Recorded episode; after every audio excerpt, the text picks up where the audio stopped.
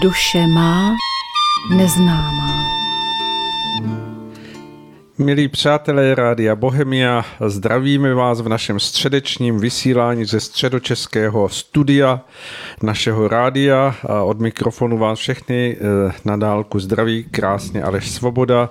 Eh, přejeme vám příjemný poslech při pořadu, který jste slyšeli právě v úvodce. Je to Duše má neznámá a takže to je známka, že i v letošním roce, v roce 2022, budeme pokračovat s panem Vítem Sirovým v našem povídání eh, v pořadu, který se zřejmě asi už pro mnoho lidí stal něčím, co eh, očekávají, že se objeví po té eh, zhruba měsíční pauze, kterou vždycky máme pro další pořady. Takže v té pravidelnosti našeho seriálu, že se, že se objevíme, že se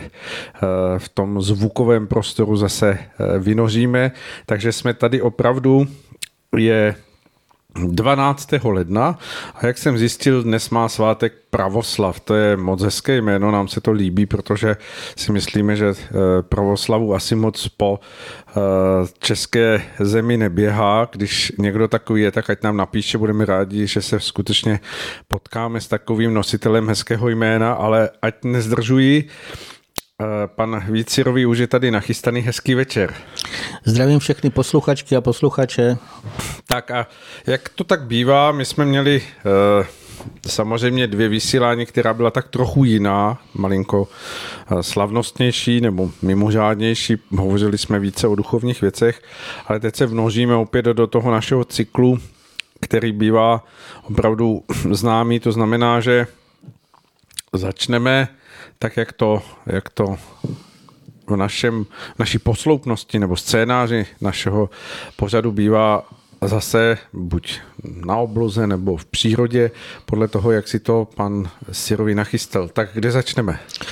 Aby začala tou oblohou, už jsme tady opakovaně mluvili o kometě Leonard, tak ta už od nás odlétá. Jinak viditelná byla hlavně na jižní polokouli, takže u nás jsme neměli to štěstí. Ale to, co je zajímavé, že eh, minulý týden už proletěla kolem Země další neperodická kometa, eh, jmenuje se L3 Atlas, Zase jsme ji nemohli v našem pásu pozorovat pouhým zrakem, ale jak už jsme zde mluvili o tom, že skutečně každá ta kometa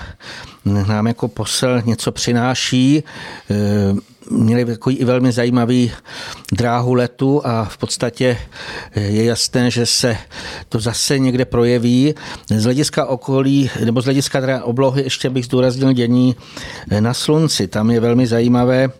že se astronomové popisují, jak je velmi zvýšená aktivita slunce Teď nedávno byly obrovské erupce, potom byly eh, geomagnetické bouře. A tam vlastně zajímavé, že už delší dobu jsou badatelé, kteří upozorňují na to, že eh, na, že na sluníčku probíhá velké transformační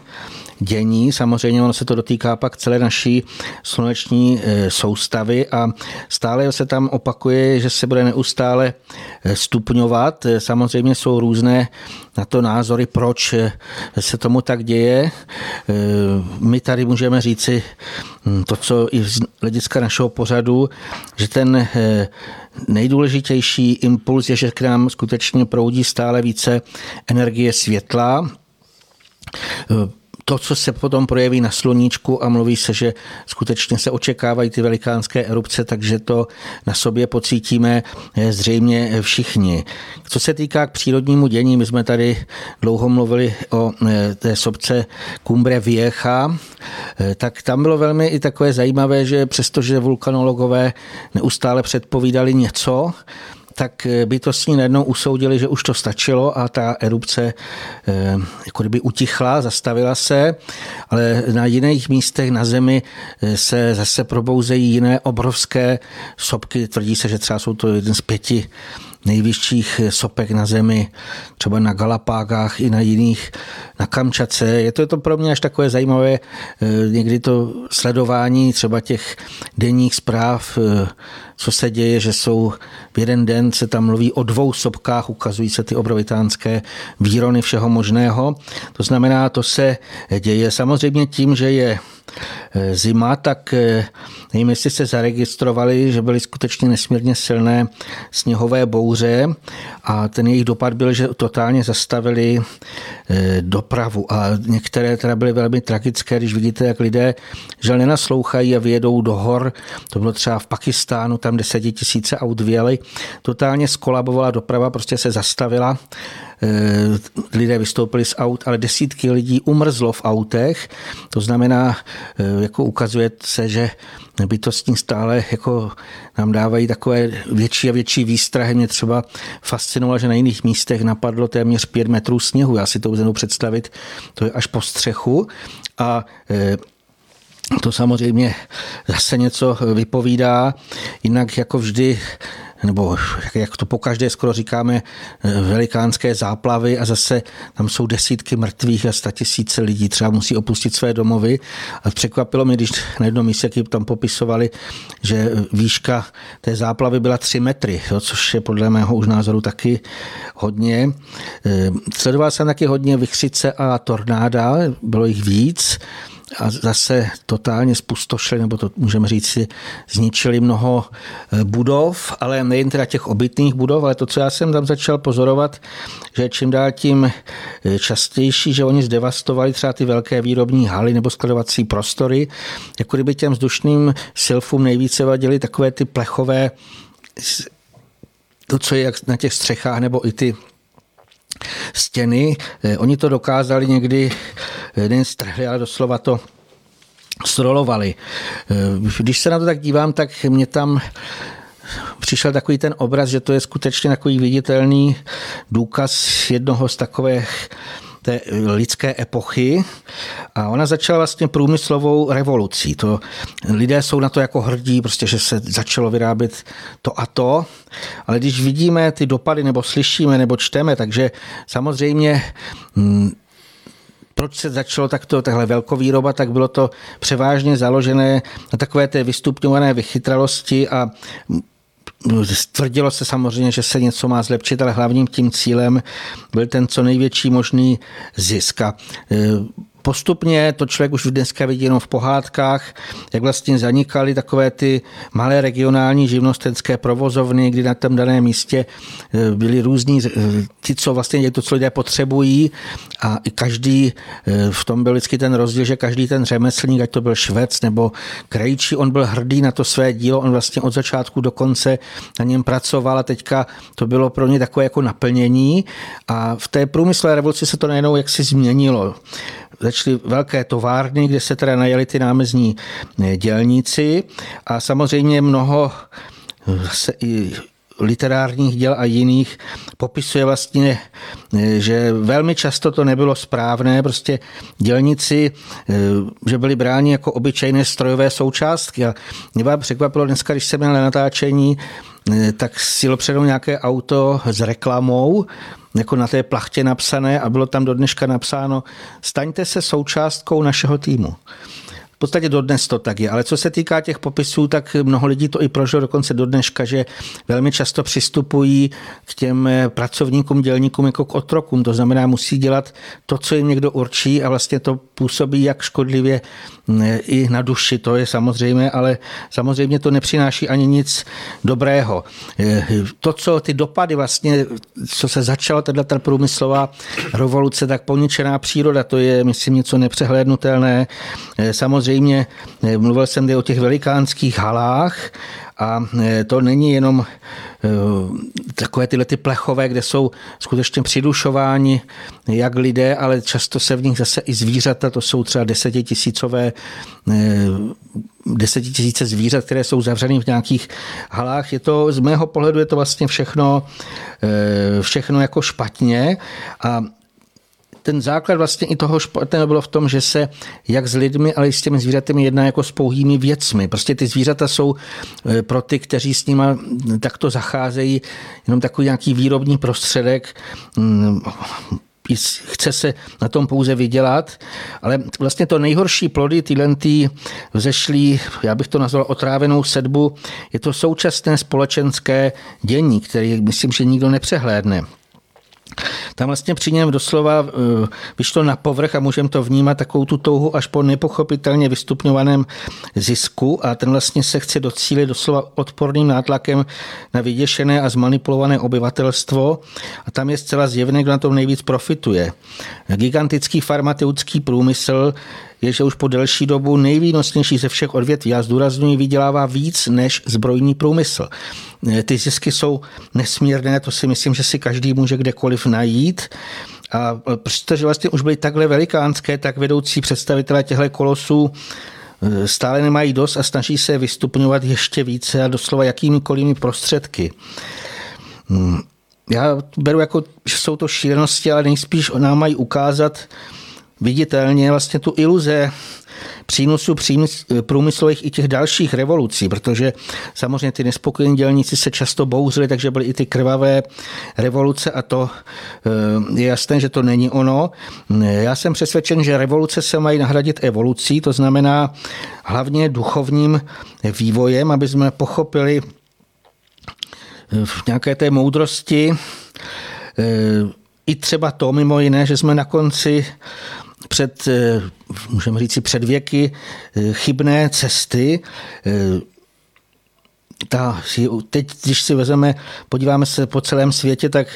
většině lidí na místo nějaké radosti a takového toho nadšení přináší spíš jenom bolestné živoření a je potřeba zdůraznit na jejím konci je skutečně bude naprostý zmar. Mně tam přišel ten obraz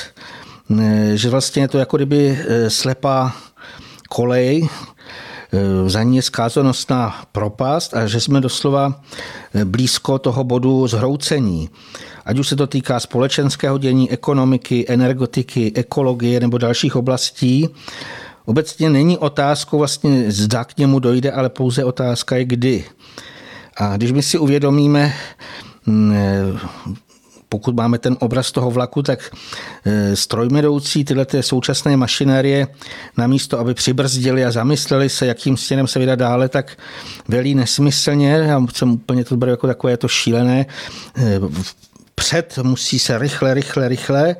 Nechce se vlastně slyšet vůbec, e, že ten směr je špatný a vlastně stále chtějí jenom vyrazit plnou parou vpřed. Hmm. Naštěstí je stále více lidí, kteří jasně vycítují, že ten vlak téhle moderní civilizace má eh, špatný směr a proto se z něj dle svých možností snaží vystoupit a někteří, a myslím, že zazněli i na rádio Bohemia o tom, kolikrát už ty rozhovory byly kvůli neposlušnosti těm strojvedoucím a jejich nějakým pomocníkům doslova jaksi z tohle vlaku vyhození. Eh, mohli přitom samozřejmě utrpět nějaký morální či další újmy, ale posléze se vzpamatovali, rozjeli a počali eh, směle kráčet novým nějakým lepším směrem. Takže je třeba si uvědomit, eh, že ten základ, ještě když bych, já bych se ještě vrátil možná k té revoluce, vlastně proč je špatné, protože téměř vždy vycházeli z rozumových úvah, představ nebo nějakých takovýchhle kalkulací plánů. A mně tam ještě přišel jeden obraz té revoluci, proč je nesprávný, že základ slovo eh, revoluce je ré. A to bylo eh, staroegyptské označení pro Lucifera. A vlastně k ten lidem skrze rozum našeptával eh, ty chybné cesty, když si to vezmeme, takže pokud sledujeme historii, tak vidíme, že ty revoluce jakékoliv v konečném důsledku vždycky přinesly něco nedobrého. Co se týká té průmyslové revoluce, tak eh, co se aspoň píše mm, i na internetu, takže začala vlastně v 18. století a eh, teď eh, ta doba vlastně nám ukazuje po těch několika set letech, tenhle ten chybný směr a vlastně proto eh, my jsme si měli uvědomit, že ta nastoupená cesta nebyla správná. My jsme byli dokonce varováni, téměř v každém století vždycky bylo nějaké takovéto místo, kdy se mohla ta výhybka eh, přehodit, kdy se mohlo jet s lepším směrem, ale stále, stále vlastně to lidé nechtějí přijmout a e, doslova, jak si e, někteří nebo většina lidí si můžeme v tomhle obrazu, když bychom si to vzali, e, tak jsou hrdí na ten mm, ten vlak moderní civilizace jako by se nechtěli zvednout z nějakých vyhřátých sedaček a utěšují se, že to dobře dopadne a vlastně, že se brzo zase navrátí takzvané ty staré časy, kdy si mohli dovolit, co se jim vlastně zachce. A tam ten obraz, který já jsem vlastně v tom zahlédl, že eh, doslova si zakrajovají oči, uši, zacpávají, nechtějí vidět, co se děje kolem, co se děje ve světě, protože to je, proto jsem se tady zmiňoval i o těch různých katastrofách a o všem vlastně, co kde probíhá. A já si myslím, že každý citlivý člověk, který alespoň trošičku si to k sobě připustí, tak musí vědět, hm, že je něco nutné eh, zlepšit. Jenom chcete k tomu něco dodat, nebo mám hm, jen mi k tomu přichází to, co říkáte, tomu asi jako by se dalo hovořit velmi mnoho, protože samozřejmě těch historických eh, souvislostí je tady jako hm, zářné příklady, nebo zářné příklady, jako viditelné příklady toho, jak se ta vývojová eh, spirála nabalovala vším tím, co teď prožíváme v jakémsi výsledku jako ovoce toho všeho chtění, které vy jste tady velmi hezky popsal, to, jak se to vlastně posouvalo a bylo hnáno kupředu tím tou, tou snahou o zisk, eh, všechno nějakým způsobem přepočítávat do toho finančního profitu. A hm, mně přichází to, že ten čas, který teď prožíváme, tak hm, svým způsobem on i za ty poslední dva roky jakoby násilím otevřel eh, poklop s otázkama, které jsou jiné, než, než byly předtím, protože když se vrátíme k tomu, jak byl nastavený ten svět ještě v tom roce 2019, tak, tak eh, ty cíle a plány a představy lidí byly, byly právě pořád v tom stejném duchu, eh, jak, jak vy jste popisoval. A ta doba, kterou teď prožíváme, jakkoliv je nějakým způsobem pro každého z nás eh, ne lehkou, možná i více těžkou, než jsme si představovali, než, nebo než, než kdo očekával a samozřejmě to bude asi ještě pokračovat, tak je to veliká příležitost, aby se otevíraly otázky, které hm, prostě do té doby neměly v tom myšlenkovém světě místo. A mě tak trochu leká, že motivy mnoha lidí v dnešní době k tomu, aby se eh, dospělo ve společnosti zase k nějakému stavu té, té rovnováhy, nebo jak to mnozí lidé nazývají, té, té svobody, nebo to, toho návratu hm, uplatnění těch, těch lidských práv a, a dalších eh, určitých nároků, které samozřejmě jsou odvozené z nejrůznějších eh, listin a, a preambulí státu, tak, tak je snaha vrátit se do toho minulého a eh, v tom je právě asi ten velký jakýsi bod překvapení, protože do toho minulého se nelze vrátit. To, co mnoho lidí teď ještě vidí jako hm, vrácení se k ideálu je vrácení se k tomu, co vy jste tu nádherně popsal, že to, že vlastně to svědčí tím ovocem, ať už je to v hospodářství, v ekologii, ve vztazích mezi lidmi výsledkem, který je žalostný, který v té společnosti se projevuje jako něco, co, co je stále méně a méně únosné. Takže eh, to slůvko evoluce nebo posun nebo vývoj je právě tady na místě. My jsme v bodě, kdy, kdy má dojít u každého z nás a postupně i v celé společnosti k tomu vývoji, aby předmětem toho, co považujeme za smysl našeho života, se staly skutečně věci hodné lidského ducha, to znamená hodnoty, cnosti, formy a, a projevy jednání, které hm, se dostanou přes ten horizont toho minulého a budou hledat daleko vyšší, vyšší cíl. Je to tak, my skutečně musíme změnit to nastavení a často tady o tom mluvíme, ale já to stále zopakuju. Lidé musí pochopit, že se mají oni sami změnit k lepšímu, že skutečně musíme úplně doslova přetočit eh, to, co je nejdůležitější, místo toho zisku, toho hmotného, skutečně ten duchovní vývoj, ten přínos, který je a v podstatě eh, důležité, aby to pochopilo co nejvíce lidí, ale eh, že já se přiznám, že trošičku jsem byl zklamán třeba na konci minulého roku, protože když si uvědomíme celý ten rok, každý, kdo ho prožíval, tak bylo toho hodně, hodně, co vlastně se eh, muselo prožívat. A eh, nevím alespoň jak u vás, ale u nás to zase bylo, připomínám vlastně, že teďka to není tak daleko, ten přechod toho z minulého do letošního roku, to znamená Silvestru, tak mě velmi překvapilo, že Většina lidí, aspoň to, co já jsem zažil dokonce i na vesnici, že řádí jako smyslu zbavená, to znamená střílí nějaké rachytle, rámu, všechno možné, ale ještě i další další aspekty. Já jsem byl překvapen, když jsem jen tak nahlédl na oficiální, na, na internet, jako na zprávy, že tam psali, že v 8 hodin už měli přeplněné záchytky.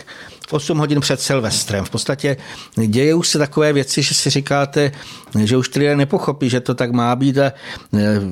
jedna věc samozřejmě je, že teda chtějí něco zřejmě ty lidé utlumit, ale e, mně tam skoro přišlo že to nelze přičíst jenom na vrub nějaké té e, rozjeření v opilosti, ale obecně to, co bych řekl, je úplně naopak, jako v tom lidském činění, že se v mnoha takových různých pro lidi maličkostech, ale přesto to tak je, projevuje taková nesmírná lehkomyslnost, ale doslova i ten duchovní nezralost, taková ta nezodpovědnost vlastní začinění za to, co děláme. A právě to, co tady stále zaznívá opakovaně, že už je ten nejvyšší čas, to znamená, můžeme říct si od 12. hodina, aby už jsme se stali novými zešlechtěnými lidmi, skutečně, kteří se vřadí dobrovolně do těch harmonických záchvěvů stvoření. Ale to je vlastně, bych řekl, je ten zásadní problém, že lidé stále se upínají křečovitě doslova na to, na ty staré navyklé způsoby života. A ono se to prokazuje doslova, to vidíte v největších, téměř ve všem takový ten taková lidová, jak se lidově, jak se říká, zvyk je železná košile tak ono to stále platí, ale ona brání rozmachu a e, uskutečnění těch potřebných změn, protože vlastně to je pořád tom staré. Mnozí třeba to uznávají a stále si říkají, no jsou třeba změny, musíme dělat to a to, ale když pak jde na takové ty běžné maličkosti, tak vidíte, e, že chtějí pořád si podržet ty staré zvyklosti. Já bych jenom uvedl takový příklad, který je naprosto banální. Na Vánoce, na Vánoční svátky byla taková ta společenská setkání. Eh, já jsem se taky několika zúčastnil a stále pořád jsou to takové ty eh, poléta věté koleje, takže eh, to, co každý asi zná, převákuje to nesmyslné tlachání. Co bylo v televizi, co kdo dělal, k čemu to vlastně je. To je takový jeden ten oblast. Ta oblast. Další věc je, bychom se o tom už zmiňovali, já bych se přesto znovu připomněl.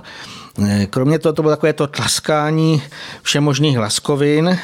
to znamená od chlebíčku až vánočních cukroví, kamkoliv přijete, už vám to vlastně storkají pod nos a e, i když třeba na to někdo přijde jako s předsevzetím, že si to z nějakého důvodu nebude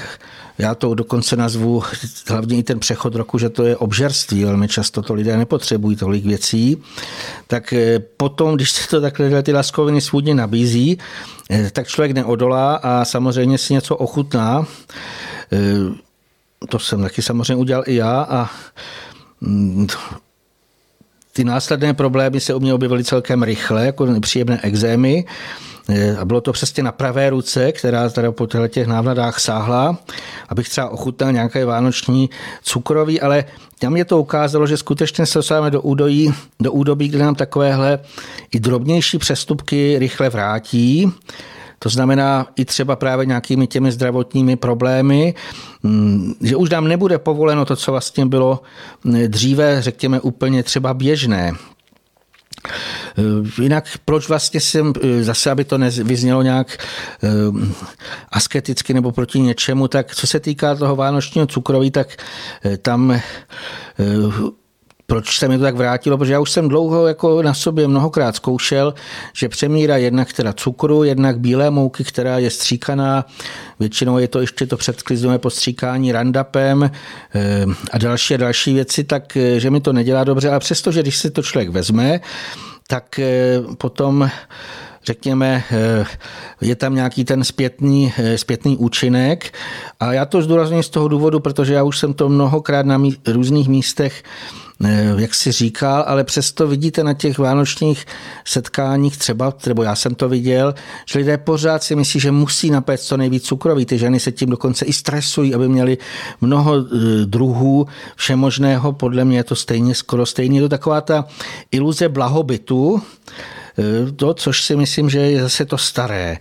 Eh, může se někdo ohradit, že samozřejmě jak to dělali babičky, jak kdo ví kdo, ale to je právě to, že my už po mnoho generací nebo můžeme mít několik století jdeme tou nesprávnou cestou, protože kdysi dávno o Vánocích lidé měli oříšky, sušené ovoce, bylo to úplně o něčem jiném, kdy víc se věnovalo tomu duchovnímu, než vlastně to dnešní eh, takové to, že stačí, že teda se hodně napeče, že se potom lidi sejdou, chvilku tlachají a co? Co z toho? Tohle to jsem přesvědčen nepatří už do eh, nové doby, ale jinak já bych tady ještě z tomu eh, se vrátil, protože kdo mi zná, tak ví, že já nejsem vůbec proti sladkým zákusku, ale jenom by se měli připravit ze zdravých surovin a eh, správnými postupy. My, protože chceme taky i něco dělat pro to, aby jsme ukázali nějakou cestu, jak se to dá dělat lépe, tak na následujícím semináři Genius přírody, ten už bude vlastně tuhle tu nebo příští eh, sobotu, myslím 22. ledna. A tam plánujeme, že tam by měla být i praktická ukázka pečení chleba a dalších Eh, kinutých produktů a chtěli bychom o tom natočit i video a doufám, že eh, se brzo zpracuje a že ho potom dám i třeba na své stránky, aby bylo volně viditelné, protože důležité pro mě je skutečně, z čeho se to upeče, jak se to upeče, i ve spolupráci s bytostnými, to vlastně by mělo být úplně jiný děj, než to, co se tak běžně lidé prostě ty třeba nakupují tyhle ty věci, Protože eh, když bych se vrátil k tomu běžnému cukroví, takže z mého pohledu je to v obzvlášti kupované, eh, je v tom plno různých chemikálí, špatné suroviny, nekvalitní tuk, často margariny. To máte téměř ve všem, eh, co si kde koupíte, tak tam máte napsáno rostlinné tuky, a to jsou margariny. Jinak mnoho lidí jako si myslí, že jim to nic neudělá, ale téměř každý naříká, nebo hodně lidí naříká, že přibere, obzvlášť po Vánocech a tak dále. Tyhle ty tučné sladkosti, to je jednoznačné to, co vlastně se mění, jako nejen kvůli tomu, že je nový rok, ale víc lidí na sebe pozorovalo, že se mění metabolismus. To znamená, že to, co třeba dříve jsme mohli, tak najednou se úplně začne uklázat. To znamená, pokud je ta přemíra cukru a tuků, tak je jednoznačné, že potom ty tukové polštářky eh, se někde objeví, ale samozřejmě není dobré to svádět eh, na všechno možné, protože přírodní zákony skutečně platí a k ním patří i zákon zachování energie. To znamená, náš příjem by měl odpovídat eh, výdoji a když tomu tak není, takže ty energeticky bohaté živiny se skutečně přetváří v ty tukové, zákon, v tukové zásoby, ale eh, tady bych ani nebyla tohle jako nejzásadnější, ale právě ta přemíra těchto těch různých eh, obzvlášť pokud jsou tam nějaké ty škodliviny, ještě k tomu navíc, teď myslím, ať už Ečka, ať už zbytky postřiků, eh, to, co v margarínech nemá, vlastně tam je plno špatných takových eh, masných kyselin nebo škodlivých transsloučenin, takže eh, tělo to většinou řeší tak, že buď to někde uloží, anebo když to sníme, tak to můžeme nazvat, že si tím i otravujeme vlastní krev a vlastně potom jako ten následek jsou různá onemocnění. A e, to je vlastně takový ten e, zase ten starý, že jenom málo kdo e, si je ochoten přiznat, že vlastně ty problémy si on sám nějakým svým nepatřičným činěním vyvolal a úspěch eh, toho strašení veliké je v tom, že většina z lidí všechny možné choroby s oblibou svádí na cokoliv jiného, třeba na nějaké zvenčí eh, přicházející patogeny, Teď se stále omílají nějaké údajně nebezpečné útočné viry. My si o tom ještě víc potom povíme k tomu, ale eh, tohle to vlastně je stále to svádění na někoho jiného. A my bychom měli pro tu budoucnost už přijmout skutečnost, že každou chorobou nám tělo dává najevo, že jsme buď v minulosti, anebo v současnosti něco udělali nesprávně. A ten důsledek je, že tělo se pak potřebuje zbavit těch nepříznivých látek, které se dostaly teda buď zvenčí, anebo mohly vzniknout v organismu. Co se týká třeba té přemíry cukru, tuků, tak velmi často dochází takzvanému překyselení. To si myslím, že už každý eh, o tom slyšel. A překyselení vlastně to je taková primární příčina různých chorob. A tam je potřeba uvědom, jako zdůraznit, že bytostní, oni se nesmírně snaží vyrovnávat ty vzniklé nerovnováhy a napravovat ty škody, které tam způsobují ty nežádoucí látky v těle, ale to vlastně ta, to vyrovnávání, ty jemi prováděné opatření se většinou projeví jako různé choroby. Zdůrazněme si, že oni vlastně mají vést k našemu, nebo k očištění našeho organismu když to člověk sleduje z toho nadhledu, takže ty počáteční fáze, já říkám, že to je takové to výchovné, jako třeba i pro mě, se vlastně můžou objevovat nějaké alergie na buď něco konkrétního, ale těch látek, na které to může být, je nesmírně mnoho. To znamená, že třeba má člověk ten exém, to je vlastně ta počáteční fáze, ty eh, následné, pokud vlastně neposloucháme a nechceme nějak, provést nějaké odpovědající nápravy, tak to může přejít až v život ohrožující reakce. Ale pak ty vlastně další způsoby, jak se tělo zbavuje těch nepříznivých látek, tak je to vlastně vyměšování přirozenými otvory. Takže může se to dopravit třeba průjmem, ale i rýmem, rýmou, kašlem, nadměrným podcením nebo dalšími způsoby. A v té, v té další fázi vlastně se projevuje nějaká zvýšená reaktivita a to může e, vnějšně my to můžeme vnímat jako záněty, zvýšenou teplotu bolesti a tak dále. A upozorňuji na to z toho důvodu, že v podstatě je to nějaké nesprávné lidské činění, a i pokud bychom tam připustili ten eh, sekundární vliv nějakých mikroorganismů, tak ten primární problém je v nás.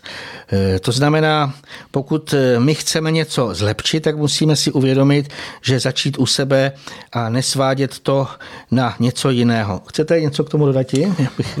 Napadá mě to, že svým způsobem to, o čem jsme hovořili, ještě než jste přišel na, na to téma zdraví v tom společenském, to, že se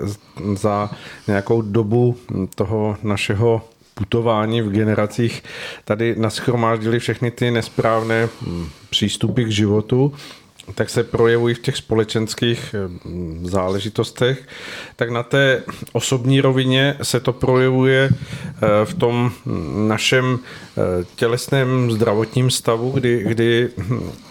opravdu se může hovořit, že, že se projevuje ta nespokojenost a, a přetlak a, a nesprávnost v tom, jak se k člověku potom samozřejmě hm, staví jeho vlastní tělo, kterému dává najevo, že i tam jsou nějaké odchylky, že i tam je něco děláno nesprávně, že i tam je nějaký přístup, který by se měl změnit. A Přijde mi to jako velká symbolika, že tak jak je nemocné to tělo společnosti, tak, tak se vlastně ukazuje v dnešní době pod tím zvýšeným tlakem, který k nám přichází z vesmíru v tom působení toho, toho podnětu světla, které se snaží, aby nám pomohlo, abychom si ty věci uvědomili a něco s nimi dělali, tak se v tom našem tělesném organismu samozřejmě v zesílené míře dějí procesy, které možná teď nějakým způsobem nazýváme, snažíme se pojmenovat a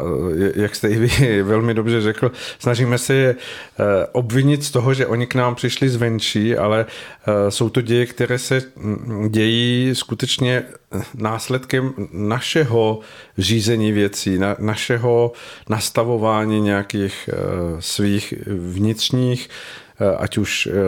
citových, myšlenkových, nebo, nebo i tím těmi stravovacími eh, formami, jak eh, pečujeme o tento pozemský záhal. Takže je v tom veliká symbolika. No a pojďme, pojďme tedy hovořit o tom, co s tím, protože já si myslím, že, že s rýmem s rýmou, kašlem a, a s tím se setkal každý, ale málo kdo si uvědomuje, že, že to jsou reakce, které jsou přirozené ze strany těla, aby dali najevo, že že člověk není jako nemocen, že něco chytil, ale že s tím vždycky souvisí to, že je to jakési volání toho těla po, po tom, aby eh, bylo změněno něco více, než jen to, že se člověk vypotí a, a pod eh, nasazenýma nějakýma medicamentama se dá, jak se říká v uvozovkách, dokupy a zase funguje dál. Je to skutečně v prvé řadě očista, protože to tělo přirozeně, eh, sam buňky vznikají, ale odumírají. Každou vteřinu vlastně probíhají tyto děje a obzvlášť ještě samozřejmě, co se do nás dostává zvenčí, nějaké ty škodliviny, tak eh,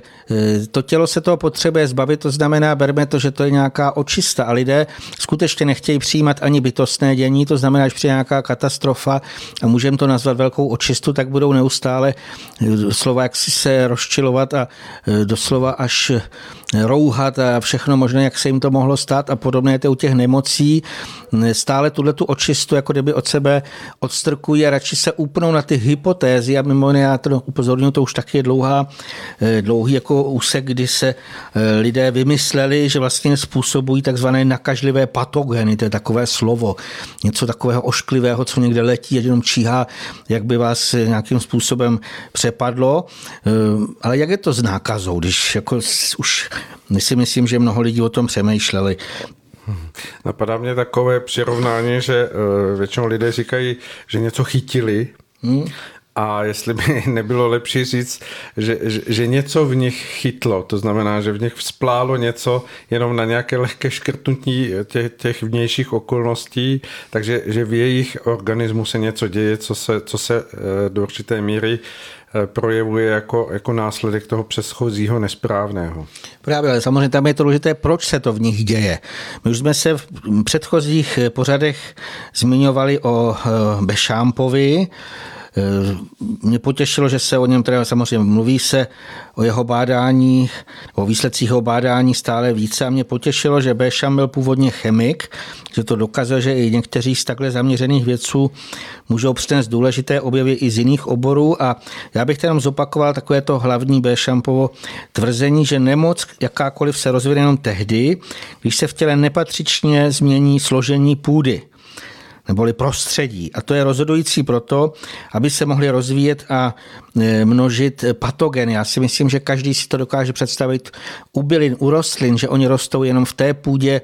která jim vyhovuje, to znamená, některé chtějí suchomilné sucho, sluníčko, některé zase vlhko. E, ve všech případech e, je to naprosto jednoznačné. Já v článku, co mám na svých stránkách, eh, kdo by chtěl, se může podívat, jak je to s nákazami, tak tam mi popisuju moje zkušenosti, jak jsme kdysi v laboratořích mikrobiologie vařili takové jako polévky pro mikroorganismy a prostě když to člověk nějakým způsobem udělal špatně, tak mu tam naprosto nevyrostlo nic, ať tam kultivoval, jak tam chtěl, nebo mu narostlo něco úplně jiného. No to bylo velmi takové až ne, samozřejmě pro někoho jako legrační, a pak nás vyhodili a museli jsme to opakovat. To znamená, takže jsme se snažili a vlastně jsou tisíce a tisíce důkazů, každý z toho může vzít ze svého, že to, co se tvrdí, že jsou nějaké ty patogeny nebo mikroorganismy, tak oni potřebují úplně přesně konkrétní nějaké podmínky, ať už teda vlhkost, složení chemické, pH, kyselost nebo zase teplotu. A to vlastně z toho vyplývá, že teda buď se něco rozvine, eh, nebo se nerozvine. Tam, eh, co vlastně eh, úplně se nesprávně přehodilo to výhybku, tak v té době působil také Louis Pasteur, který je nejznámější samozřejmě eh, pasterizace každý zná, to jako si myslím, že to je právě proto, jako se, že se o něm neustále mluví a vlastně v takové nejvíce v druhé polovině 19. století, to znamená, to je ten eh, historiky označovaný závěr průmyslové revoluce, tak on Pasteur takové ty největší objevy eh, zveřejnil, eh, to znamená, popsal takovou, hm, tvrdilo se, že to je nějaká teorie zárodků, to znamená, že ty zárodky jsou důležité, nebo nějaké ty mikroorganismy, jestli člověk onemocní nebo ne přestože on to vlastně popřel dokonce i na smrtelné posteli, to se taky tam můžete klidně podívat, tak stále se ale vychází eh, z té jeho hypotézy, že to vlastně eh, tak je. Ale já bych tady trošičku ještě chtěl popsat lidem, který eh, třeba neměli ty možnosti, aby pozorovali věci v mikroskopu, protože ty objevy, které zase spadaly, tak už průběhu 19. století, hlavně ten závěr, tak to byly v takzvaném mikrosvětě. To znamená, ty badatelé, ale můžu vám říct, že desetiletí oni e, značeným údivem tam pozorovali rozličné částice, u kterých vlastně předtím, než je objevili, neměli vůbec žádné e, potuchy a e, vlastně se jim tím odevřel jako kdyby nový svět. Ale já bych tam ještě popsal, že Oni na tom byli podobně, dokonce do dneška i lidé, kteří se dívají do mikroskopu, do okuláru. Je to něco podobného, jako když se díváte dalekohledem a pozorujete nějaké vzdálená místa a vidíte tam nějaké pohybující se živočichy. Pokud je člověk předtím dokonale nezná, takže může na dálku jen popsat třeba, jak vypadají a vymýšlet si nějaké hypotézy, co je to za tvary a jaký mají účel. Teprve, když ty živočichy třeba někdo uloví nebo mm, nějak se s nimi v podstatě dostane do styku, proskoumá, popíše, namaluje nebo vyfotí, tak eh, tím vlastně vznikají určité atlasy nebo takové knihy. A samozřejmě i ty z dálky pozorující můžou podle toho určit a pojmenovat, co to vlastně vidí. A obdobné je to u těch badatelů, eh, který pozorují něco v těch okulárech mikroskopu a podle té konkrétní formy, tvaru a ještě dalších parametrů oni můžou ty pozorovatelné částice někde vyhledat a podle toho, jestli se tomu podobají nebo ještě jsou další stanovení, tak vlastně můžou eh, určit, eh, o co skutečně jde. Ale eh, to můžou až tehdy, když předtím někdo jiný tyhle ty částice dokonale museli izolovat, proskoumat a zjistit, dělají to a to a tak dále. Jenom ta izolace nějakých těch mikroorganismů ve směsi těch mnoha jiných částic vůbec nebývá jednoduchý, jednoduchá. Každý, kdo eh, s tím jako pracoval, tak ví, že to je skutečně jaksi, už tohle to je velký úkol, nesmírně důležité. A ještě je to mnohem složitější, eh, čím jsou menší. To znamená ty menší eh, nějaké organely, co tam vlastně vidíte, tak to do dneška neví většina těch eh, lidí, co to pozorují, co vlastně tam vidí. Co se týká vlastně eh, těch prvních badatelů, tak oni nejdříve izolovali, třeba proskoumali kvasinky a bakterie, ty jsou celkem už větší a dobře viditelné v tom běžném mikroskopu. A ty menší částice, které už leží za jeho pozorovacími schopnostmi, mohli na nejvýš jakoby z dálky zahlídnout, ale důležité, že rozhodně nedokázali identifikovat. Eh, ještě bych tady dodal, že to, co vlastně vidíme v okuláru mikroskopu, tak on je to sice na dosah ruky, vy byste si tam, eh, myslíte, že tam došahnete, ale přesto ty malinké miniaturní částice nemůžete chytit do prstu nebo do pinzety. Vlastně ono vám tam něco se pohybuje a vy vlastně nevíte, co to je. Jinak, eh, co se týká vlastně to pozorování mikrosvěta, je skutečně ale zajímavé a přímo se to může potvrdit každý, kdo měl možnost mikroskopovat, ale já bych se ještě vrátil k těm dávným badatelům, který po desetiletí Vědci zkoumali mikroorganismy, co viděli v mikroskopu a postupně, že dokázali identifikovat určité druhy bakterií, když se vyskytovaly třeba v tkáních ve zvýšené míře při konkrétních eh, nějakých skutečně projevených onemocnění. A Louis Pasteur vlastně ten posléze zkoumal jestli tyhle ty eh, činitele můžou vyvolat určité choroby i u dalších eh, jedinců, to znamená, jestli se tím jako můžou nakazit. Eh, já teda ty jeho, jak ještě tyhle ty další podrobné k tomu věci popisuje se v tom článku, jak je to s nákazami, ale jenom bych tady dal takový závěr, že vlastně ty, byly to nějaké závěry a hypotézy, který Pasteur zveřejnil v závěru 19. století. A důležité je, že nikdo je už později experimentálně nepotvrdil, neprokázal. Vlastně doposud zásadně ovlivňují postupy moderní medicíny a samozřejmě v současné době i náš život. Doslova z toho vyplývají všechny možná restrikční opatření, píchání injekcí s nějakými chemikáliemi a tak dále. Ale ono to může být i jinak. Protože eh, když si to trošičku převrátíme, co když bakterie nejsou primární příčinou chorob, to znamená vrátíme se k Bešámpovi, protože nejen on, ale i stále více současných badatelů se přiklání k tomu, že ten rozvoj a pomnožení bakterií jsou sekundární projevy čehosi a velmi často se to svádí, že to je likvidace toxinů anebo nějakého buněčného odpadu. Eh, aby jsme to přirovnali, tak vlastně podobnou roli hrají bakterie v biologickém životě, třeba v kompostu, ve střevech nebo jinde. Něco tam přepracovávají. Samozřejmě to je to bytostné činění, ale důležité je nezasahovat nepřirozeně do těch projevů, mm, bytostného světa, nebo potom vlastně se ve zvýšené míře můžou uvolňovat nějaké jiné škodlivé látky, a takový ten závěr, co bych tady tak krátce řekl, nebo je to samozřejmě to, k čemu já věřím, že ty problémy či onemocnění, které v těchto těch případech nespůsobí jako primárně bakterie samotné, ale v podstatě nějaké jedy. Dokonce i ty bakterie můžou uvolňovat jedy, anebo je to něco, co se dostává eh, do našeho eh, organismu. Vlastně tohle to všechno nám nějakým způsobem škodí a to proto se toho tělo pak snaží zbavit. Hmm. Jen ještě připo, jako připomenutí toho, eh, jestli jsem to pochopil správně, opravte mě, že máme tady dva přístupy k, k, k nemocem. Eh, jejichž představitele, my jsme si tady teď eh, položili mezi tyto dva pány Jeden je ten Antonio Bešám, druhý je Louis Pasteur. A ten rozdíl v tom spočívá, že, že Antonio Bešamp vychází z toho, že k tomu, aby si člověk udržel mm, zdraví a vitalitu, záleží na tom, jak si udržuje svoje vnitřní prostředí. Ano. Kdežto Louis Pasteur hovoří o tom, že musíme jít na venek do vnějšího prostředí a to nějakým způsobem neustále ovlivňovat tak, abychom se ochránili před tím, co z toho vnějšího prostředí přijde k nám. Je to Přesně tak? tak, že tam vlastně z vnějšího prostředí jsou ty útočníci, které je třeba likvi, likvidovat a víceméně ten důvod, jako proč o tom tak mluvíme, protože tím vyhrál ten chemický, chemicko-farmaceutický průmysl smysl. Prostě stále nějaké antibiotika, stále nějaké chemoterapeutika a vlastně ničit, pasterovat, sterilovat, vlastně stále bojovat proti něčemu,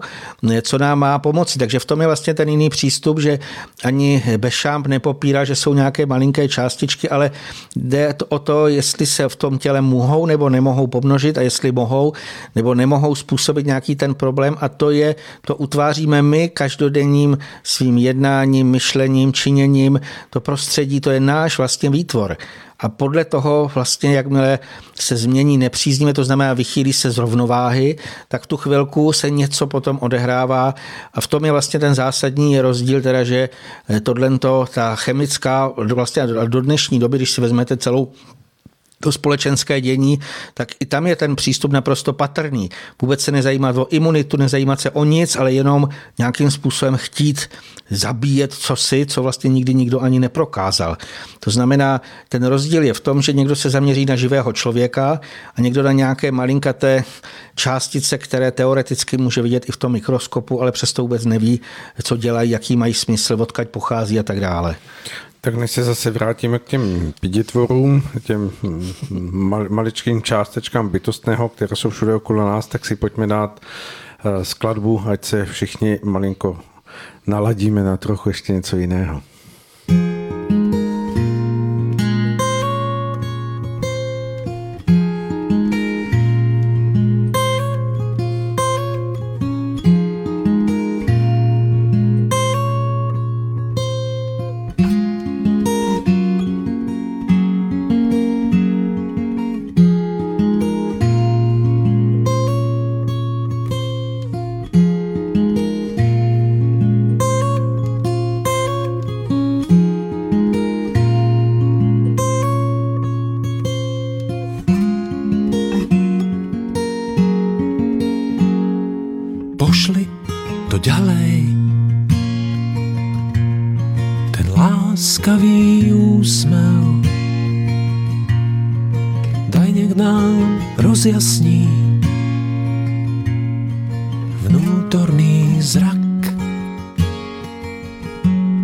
Nech sme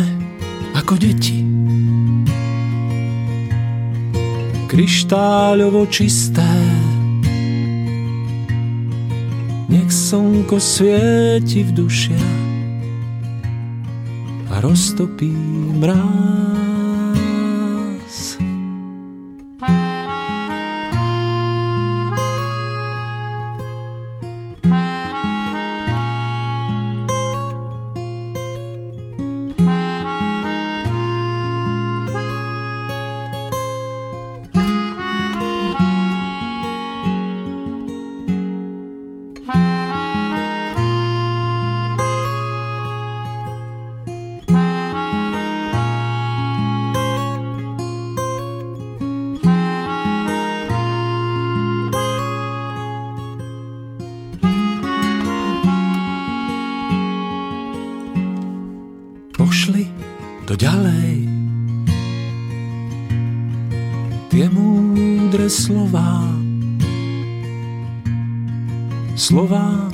Čo zasejú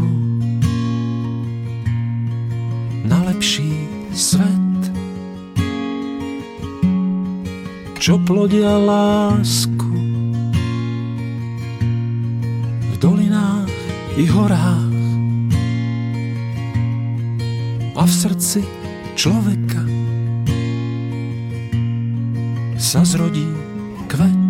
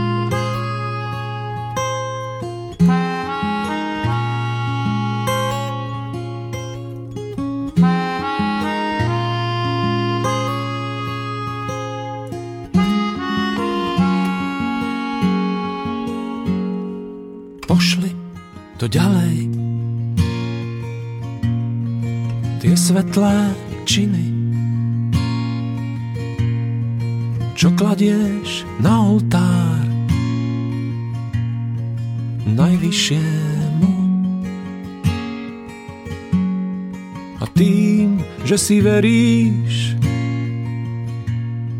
A nebojíš sa zimy, vedome pomáhaš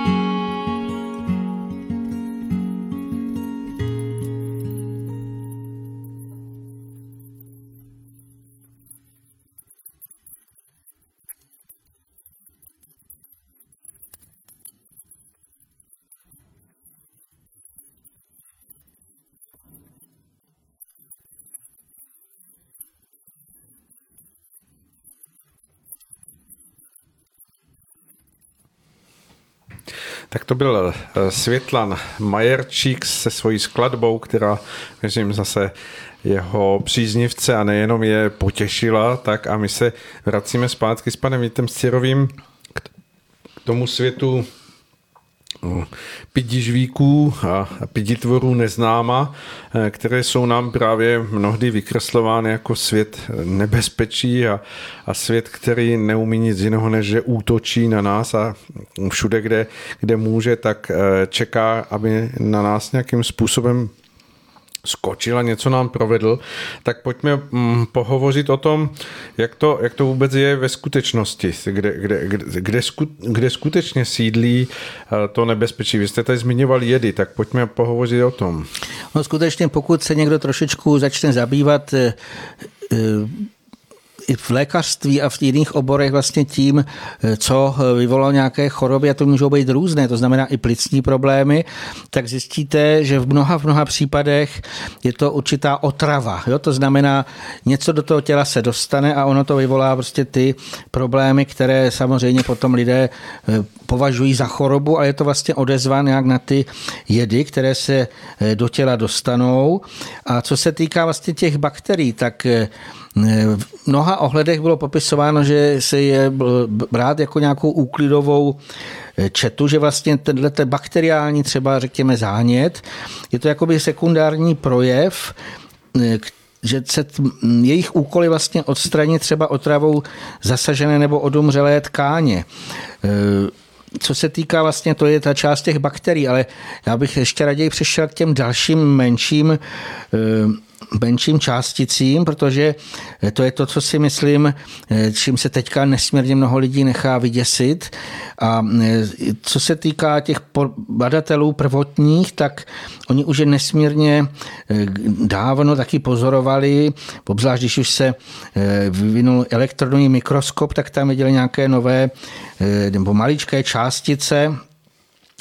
Byly tam pozorovatelné ve zvýšené míře třeba v místech určitých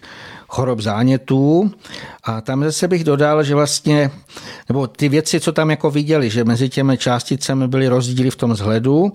a z toho oni vlastně usoudili, že každý e, z těch jednotlivých typů způsobuje nějaký konkrétní druh onemocnění. E, to, co je i viditelné a co odhalí ty vodatelé, že tyhle ty částice jakoby vycházejí z buněk na venek. Je to něco jako takové, že to vypustí a oni se jako tím domnívají, že budou napadat jiné tkáně a tyhle ty částice nazvali viry. To byl takový jako pracovní jejich název nebo nějaká jako hypotéza a v té hypotéze vlastně tam e, se snažili nějakým způsobem vycházet z toho, že se chovají jako parazité, to znamená, že měli infikovat další buňky, ovládnout její DNA, takže to byla taková hvězdná válka. E, ta DNA je pak měla rozmnožovat, aby doslova jako pokračovali v té své evoluční cestě a šířili se dále. To znamená, to byla teorie o zákeřných a útočících virech ty můžou, jako, které můžou nakazit všechno v okolí, ale teď, když si uvědomíme, tak z toho vychází i to současné šílenství, ale pokud eh, jdete do hloubky a posloucháte i nějaké osvícené lékaře, tak zjistíte, že je to skutečně science fiction, že to není nic podloženého, protože eh, Teď možná někomu vezmu celkem dost, protože lidé na tom lpí, ale eh, co vlastně jsou to ty dokola omílané věry? Je mnoho badatelů, kteří jednoznačně popisují, že tohle, co tam v elektronových mikroskopech je viditelné, nebo co objevili, nebyly viry, ale jiné částice. Nejspíš nebo nejvíce se to připisuje miniaturním organelům, které se nazývají exozomy, které mají obdobnou velikost, dokonce stejné vlastnosti jako to, co se popisuje jako viry, obsahují i stejné stavební jednotky, to znamená obal je z proteinů a lipidů a jádro tvoří určitá RNA, to znamená ribonukleová kyselina, buď je to mRNA jako messenger, nebo i jiné. To znamená, je to nějaká součást té jaderné DNA, která se eh, obalí, představme si to nějakou, eh, nějakým jako kdyby eh, kabátkem, a pod tím mikroskopem skutečně e, vypadají to, co se teďka pořád e, předstírá a tvrdí, e, že je to nějaký věr, který radši nebudu ani vyslovovat. Ale přesto vědci znají exozomy už dlouhou dobu, můžete se podívat kdykoliv i na internet, na nějaké vyhledávače. Původně se označovaly jako za nějaké odpadní váčky nežádoucích látek, což mě velmi zaujalo. Doslova to bylo tak popisované, že když je živý organismus eh, čímkoliv ohražen, ať už je to chemická otrava nebo intenzivní elektromagnetické záření, tak využívají buňky a tkáně tyhle ty částice eh, k eliminaci jak jedů, tak i těch odpadních produktů. Prostě tohle, to, co to tělo je pro ně škodlivé, tak se to jakoby zabalí do té membrány a poté se vlastně vylučují ve formě exozomu. To znamená, je to skutečně klíčová složka detoxikačního systému a mimo jiné to je i to, co je v hlenech, to, co kýcháme, co kašleme. Jsou to nějaké váčky, v kterých je něco, čeho se to tělo prostě potřebuje eh, jednoduše zbavit. Eh, to znamená, když si to prostě ještě vrátíme do toho, co jsme tady povídali, takže právě, že tím pádem nemůžeme už tyhle ty částice označovat za zdroj nemocí, ale naopak jsou to skutečně malí důležitý pomocníci, kteří jsou doslova nezbytní k očistě nebo můžeme říct si k úklidu organismu. A samozřejmě, když je v tom těle více je zatíženo jedy nebo nějakými dalšími škodlivinami, tak se jich i více vytváří a více potom se to tělo čistí. E, to znamená, stále se vracíme k tomu, že to nejsou žádní nepřátelé, ale skutečně my bychom bez nich nepřežili, protože to tělo e, se potřebuje čistit. A to nesprávné označení exozomu jako viry, tak to byl e, tragický omyl a ten je skutečně potřeba napravit, protože Mimo jiné z toho vlastně vyplývá, že primární příčinou takzvaných virus nejsou zvenčí útočící parazité, ale naopak eh, vnitřní nějaké běžně neviditelné vlivy a faktory, to znamená zatížení organismu, nerovnováha a další a další, to, co vlastně se změní eh, ta půda nepříznivě. A ty vlastně, eh, když jak si se podíváte i na celou tu stavbu té virové hypotézy, nebo to, co vlastně ty základy, tak ten rozdíl je totálně odlišný v tom, Eh, že buňky, každá buňka v našem těle může v určitém případě uvolnit z jaderné DNA deoxy eh, nukleové kyseliny, to znamená jaderný materiál, tak může z toho uvolnit i poměrně značné množství té RNA, většinou mRNA, RNA, my už jsme v jednom pořadě vlastně mluvili o tom, že jsou to určitý poslové, kteří něco vlastně vychází to od někud a mají to eh, jako kdyby přenést i dále tu informaci. Jsou to vlastně miniaturní organely, která ta buňka pak vyloučí eh, do svého okolí. Kdo to viděl třeba v tom nějaké ty videa v elektronovém mikroskopu, tak to, co jsem já vlastně tohle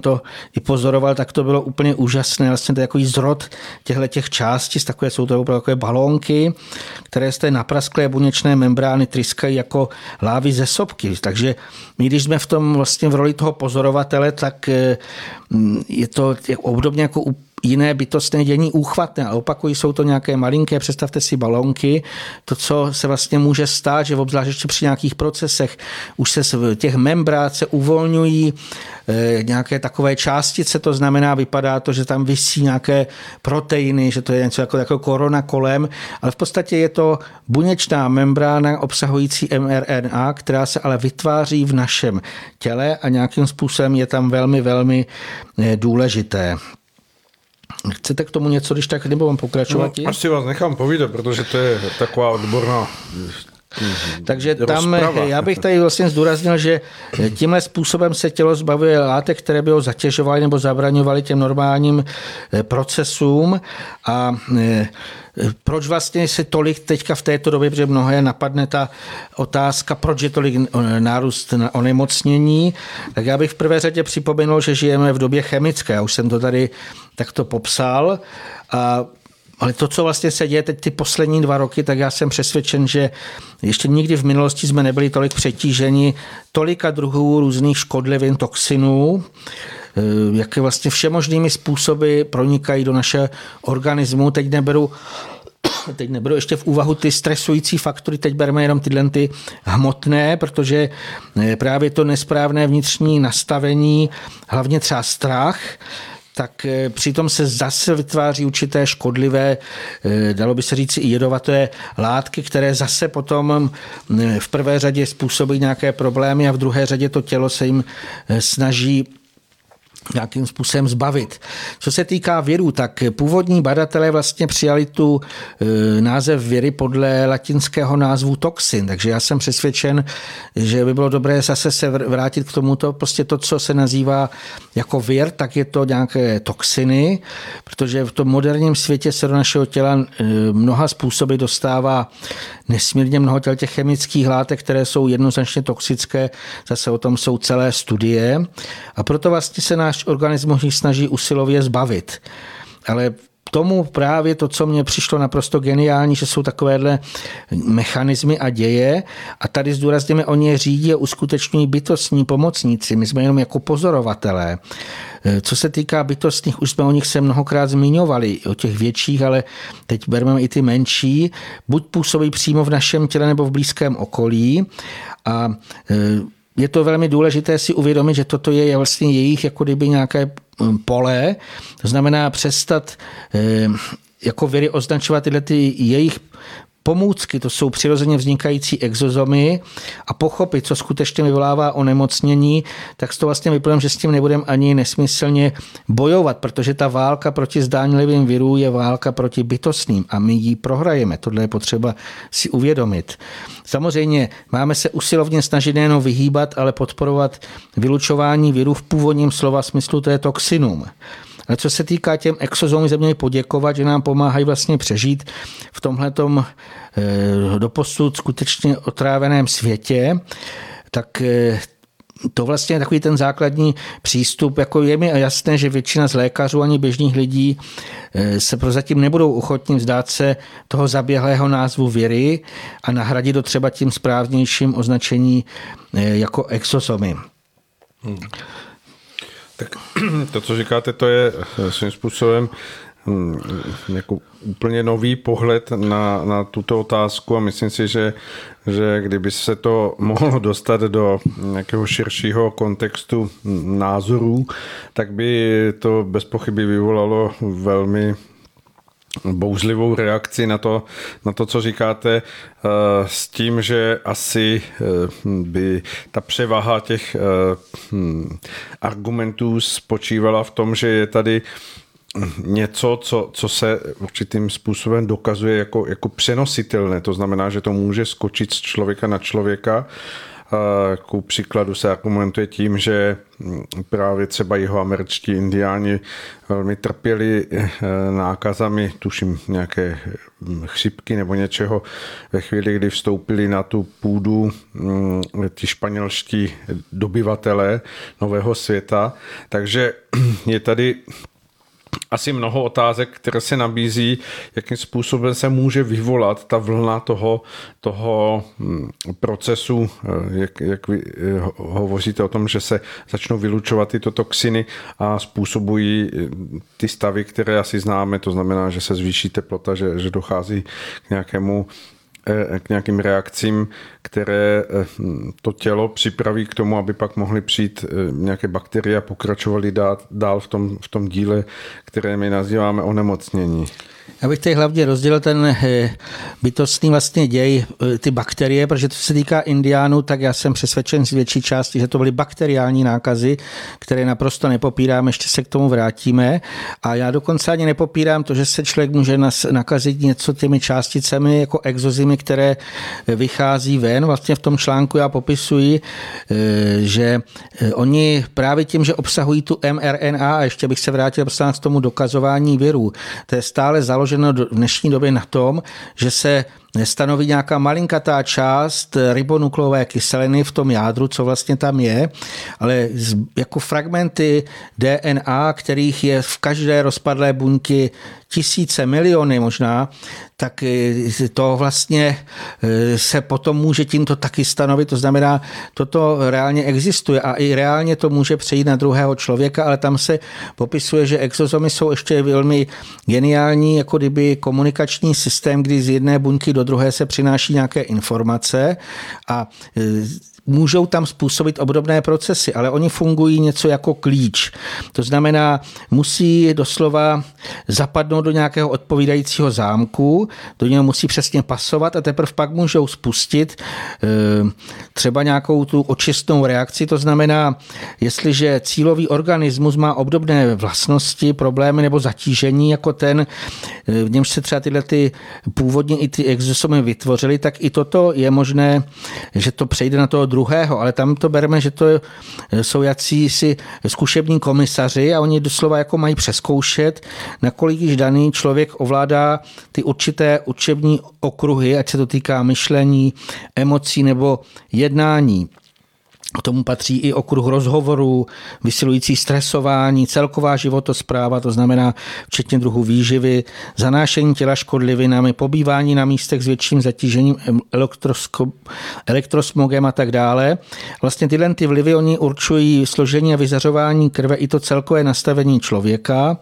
A z toho vlastně vyplývá i to, proč třeba lidé, kteří sdílejí jeden pracovní prostor nebo domácnost, onemocní obdobnými chorobami, třeba v té domácnosti má nějaké zdravovací zvyklosti, něco se tam odehrává, vlastně to tělo je tím oslabené a samozřejmě se může stát, že jako jeden chytne takzvanou chřipku, že to přenese na, nej, na jiné, ale jako ten důkaz opačný je, že se mnohokrát stane, že e, jsou lidé, kteří můžou být mezi prskajícími, kašlajícími a tak dále a neonemocní. To znamená, jejich to energetické nastavení nebo celkové nastavení je úplně odlišné a přestože byste mohli to do nich a dokonce ty pokusy byly a těch studií je velmi mnoho, že se snažili cíleně nakazit jednoho člověka právě nějakou tou chřipkou tím, že mu i hlen nebo nějaké ty věci, co ten druhý vyplivuje, vpravovali do jeho těla a zjistili, že u mnoha lidí to prostě nevyvolá to onemocnění, protože nezapadne ten klíč do toho zámku a nemůže se to vlastně spustit. Takže když se okruhem vrátíme k tomu eh, Bešampovu názoru nebo to, té, té jeho filozofii, tak ti lidé, kteří jsou dnešní, dnešní vědou nebo dnešním pojmenováním označování jako, že, že mají velmi kvalitní imunitu, tak v tom pojetí Bešampa to jsou lidé, kteří mají v sobě natolik to zdravé pole, že ono, ono ne, neutvoří tu možnost toho, aby se u nich projevil ten, to, to uchycení těch, těch eh, vnějších vlivů. To znamená, že oni, oni jsou jakoby chráněni natolik, že se to od nich odráží. Je to tak? Přece to tak popsat, ale tam je potřeba říct, že jsou to jak teda ty hmotné faktory, to je třeba dostatek určitých vitamínů a jiných látek, které teda tam působí, eh, mají nějakou funkci, tak i z hlediska vyzařování v tom jemnějším, v tom duševním nastavení, právě i v tom, jestli člověk třeba si připustí, že se bojí toho a už očekává, kdy to chytí, anebo nějakým způsobem jako tím prochází s odvahou a s důvěrou, tak v tu chvilku už to jeho vyzařování je úplně jiné. A e, když mluvím o tom, že to je bytostný děj, tak bytostný nikdy, prosím vás, nikdy opakují, ať jakákoliv e, třeba katastrofa, oni nikdy nezničí toho, koho nemají. Oni dobře vidí, který dům září, když třeba je nějaká živelné dění. Oni dobře vidí, který člověk září, správně se zachvívá. Samozřejmě to je i, už to vyplývá z, z vyzařování nebo z pohyblivosti, z živosti lidského ducha, který prozáří všechny ty obaly a vlastně z té jeho zralosti, která i to pozemské tělo správně obhospodařuje, samozřejmě udržuje ho v čistotě, e, snaží se ve všech ohledech, tak ono vlastně to tělíčko září a v tu chvilku bytostní tam vůbec e, nemají žádnou žádný impuls, aby něco tam napravovali, tady vidí, tady je to v pořádku. To znamená, eh, skutečně jak si je to právě v tom našem nastavení a já bych to ještě dal jednu věc, protože to zase si lidé neuvědomí, že eh, se to bere přesně, že se to prská nebo nějak přenáší z jednoho na druhého, ale oni vlastně tyhle ty nemoci a je to v takové té synchronicitě, co se týká na celém světě, že se můžou přenést i nejenom na ty lidi, které jsou v nejbližším okolí, ale vlastně ta informace o tom určitém druhu právě probíhající očisty se může přenášet na, i na obrovské vzdálenosti, aniž by došlo, došlo k jakémukoliv osobnímu kontaktu tu to znamená, my to můžeme přes nějaký energetický přenos ve formě určitého druhu záření a to vlastně zase ten impuls k tomu přeskoušení daného člověka a bytostní v podstatě to je vlastně to jejich e, pole, takže oni podle těch podnětů můžou pak zahájit produkci určitých exozomů, to znamená, e, abych to popsal úplně přesně, vůbec na to, už jsme tady mluvili o nastydnutí, vůbec se člověk nemusel s někým dostat do kontaktu, kdo by to na ní přenesl a přesto se dostal do stavu takzvaného nachlazení, kdy kašlal, smrkal, šlo to z něj horem dolem, měl teplotu a to vlastně je ten e, impuls bytostný, kteří jako vnímali, že to tělo se dostalo z rovnováhy. I to podchlazení je v podstatě jako kdyby disharmonie a e, tehdy vlastně se začne něco vlastně v tom těle vytvořit. Ale nejen ty exozomy, já totiž bych ještě šel dále, protože to už jsme tady taky taky zmiňovali, eh, že dokonce i bakterie se mohou vytvořit přímo v tom těle, aniž by vůbec došel, eh, dospěl člověk nějakému eh, takzvaně jako tomu patogenu nebo něco, co by se do ní dostalo. To vlastně mimo jiné, ještě když bych se vrátil k těm očistným procesům, spíš abych se tady držel těch exozomů, takže to je ten očistný proces a lidé ho třeba nazvou jako chřipka. A druhotně samozřejmě se může stát, že eh, to je každý, kdo třeba měl takzvanou angínu, že ho začalo ještě bolet v krku, tak tam už se začínají množit nějaké bakterie, jo, třeba stafilokoky a samozřejmě ty už vlastně se taková ta další, nastupuje další úklidová čita, která zase má eh, něco jiného eh, změnit. Svým způsobem je to vždycky o tom, že jsou to nějaké nedostatečně nebo nepřirozeně se zachvívající tkáně. A to zase se vracíme, to vlastně je náš způsob myšlení, prožívané emoce nebo to jednání a to je právě vlastně to, co my utváříme těm bakteriím buď prostředí, kterém vyhovuje, a že se teda můžou uchytit a pomnožit, anebo ne. A vlastně tady zase můžeme přiznat, že to je nákaza, protože když někdo má třeba takzvanou angínu nebo nějaké ty bakteriální hodně kašle, takže může to přenést na druhého, ale tady ještě bych zdůraznil, že nejsou jenom tyhle ty mikroorganismy, ale jsou i další mikroorganismy, třeba kvasinky. A tady zase se můžeme vrátit k tomu bytostnému světu, protože ty v tom normálním případě nám pomáhají při rozličných procesech. Třeba kvasinky, které se nazývají Saccharomyces cerevisiae, jinak Saccharomyces kvůli tomu, že mají rádi cukr. To znamená, všechno sladké si na tom pochutnají a i škroby. A to je to, co každý zná pod eh, jako droždí. To jsou vlastně nakultivované, izolované a nějakým způsobem eh, odfiltrované nebo odseparované maličké bytůzky a oni jsou živé. To, když pozorujete pod tím mikroskopem, tak vidíte, že oni se pohybují, oni dýchají, oni stejně jako my vydechují oxid uhličitý a to je to kinutí, to je něco úplně úžasného. To znamená, to jsou velmi pro mě alespoň velmi užiteční pomocníci a to zdůraznuju, že je to vlastně v bytostném světě obdobné i u těch jiných. Hmm, jinak, co se týká i toho vzniku těch mikroorganismů naší zemi, tak eh, tady bych zdůraznil, že oni nám už nesmírně dlouho utváří pro nás přijatelné prostředí. To třeba dokazuje, já jsem se dočetl, že v nějakých uloženinách starých 3,5 miliard let byly nalezeny otisky určitých bakterií a synic.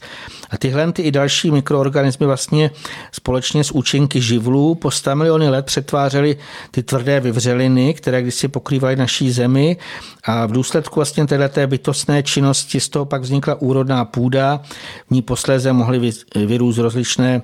rostliny a e, můžeme vlastně tady teď pěstovat. To znamená, tohle všechno je důsledek činnosti mikroorganismů, jinak e, ještě bych zdůraznil, že mikroorganismy byly takový důležitý evoluční prvek na Zemi a ještě to, co se ani moc neví, že v určitých fázích se utvořily jakési slepé větve, které už dále v té evoluci nepokračovaly. Ono to vypadá jako, že zmizely, ale některé z nich jsou skutečně na určitých místech uskladněny, můžeme to tak nazvat, třeba v ledovcích, nebo jsou uloženy a e, to nějaké ty prehistorické mikroorganismy. Ale to, co e, by bylo asi dobré zdůraznit, že na pokyn bytostných pastevců, pokud bude potřeba, tak oni můžou být probuzeny, aby eh, dále působili. Hmm, jedním z takovým úložištěm je hm, sibirský permafrost, ve kterém je opravdu uloženo velké množství takovýchto organismů, které ani neznáme, protože oni jsou hluboko v zemi, v těch vzdálených krajích, kde, kde nebyla možnost, eh, hm, aby se vědci dostatečně s nimi obeznámili a samozřejmě ve chvíli, kdy bude tento permafrost rozmrzat, uvolňovat se, tak se spolu s tím může eh, nabídnout i to probuzení, o kterém mi tady říkáte. A je možné, že se, že se setkáme ještě s nejrůznějšími projevy těchto organismů, které my tady možná desetitisíce let eh, neznáme, takže je to samozřejmě všechno eh, s velikým otazníkem, co je ještě před námi, aby se v tom bytostném působení objevilo jako součást toho dění, ve kterém teď jsme a které můžeme nazvat jakýmsi hm, impulzem k proměně lidstva, k posunu toho, abychom opravdu se snažili eh, od svého nitra na venek eh, o celistvou proměnu toho souladu s velikou harmonií a s tím, co, co je základem k tomu, aby člověk mohl být zdravý. Ono je poctivé si přiznat eh, z hlediska i badatelů vědců, že my naprostou většinu o tomto mikrosvětě ještě nevíme, co vlastně tam všechno je, neumíme pojmenovat, nevíme ani to, co se děje. A to, co samozřejmě současná věda vůbec má jako nezodpovězenou otázku, jakým způsobem se tady na Zemi objevily tyhle ty živé mikroorganismy. A vlastně vědci se snažili vymyslet různé hypotézy, třeba, že sem přilétli od někud z vesmíry, třeba společně s meteory. Eh, dle mého je to naprosto nemožné, jednak z důvodu extrémních podmínek panujících v mezihvězdném prostoru. Samozřejmě i ty padající meteory k Zemi mají obrovskou teplotu, to znamená, eh, nepřežili by to. Ale kromě toho se by se s tím stejně neobjasnilo, jak mikroorganismy vznikly, ať už by to bylo kdekoliv ve vesmíru. A z ryze materialického pohledu vlastně nelze vůbec objasnit vznik ani skutečnou podstatu jakýkoliv živoucích částic. Při tomhle vlastně nesprávném nastavením nemůžeme pochopit ani další děje, jež probíhají skutečně v nás i kolem nás, co se týká i právě těch mikroorganismů. E, to znamená, to špatné nastavení se projeví v tom, že vlastně ten materialistický systém, nebo materialisté nechtějí uznat, že nade vším hmotným a vším pozemským děním jsou bytostné a duchovní síly a formy, o čemž jsme tady už velmi často mluvili. A samozřejmě, pokud se tato, uh, už jenom tato ten chybný směr, tak eh, ani ty ostatní závěry eh, nemůžou být jako správné a proto vlastně se ty věci současní křečovitě drží nějakých částic hmotných, viditelných, ale tam si dodejme, že skutečně ten původ ani smysl ve většině případů nepochopila věda. To znamená, teď jsme v takové, je to doslova už viditelné, že jsme jako na konci nějaké určité slepé ulice a oni jako kdyby viděli, že na, úplně na tom samém závěru nějaká zeď, oni si skutečně rozpoje hlavu ten, kdo se neobrátí, nevydá se tím jiným správnějším směrem. E, to, že vlastně tato moderní civilizace je na konci svých sil a možností, dokazuje naprosto všechno, co kolem sebe vidíme, to už jsme se o tom bavili, ale teďka pojďme jako co vlastně, jak se dostat dále. Tak nejprve jako musíme v prvé řadě uznat a pochopit ty běžně neviditelné děje a vlivy, které iniciuje řídit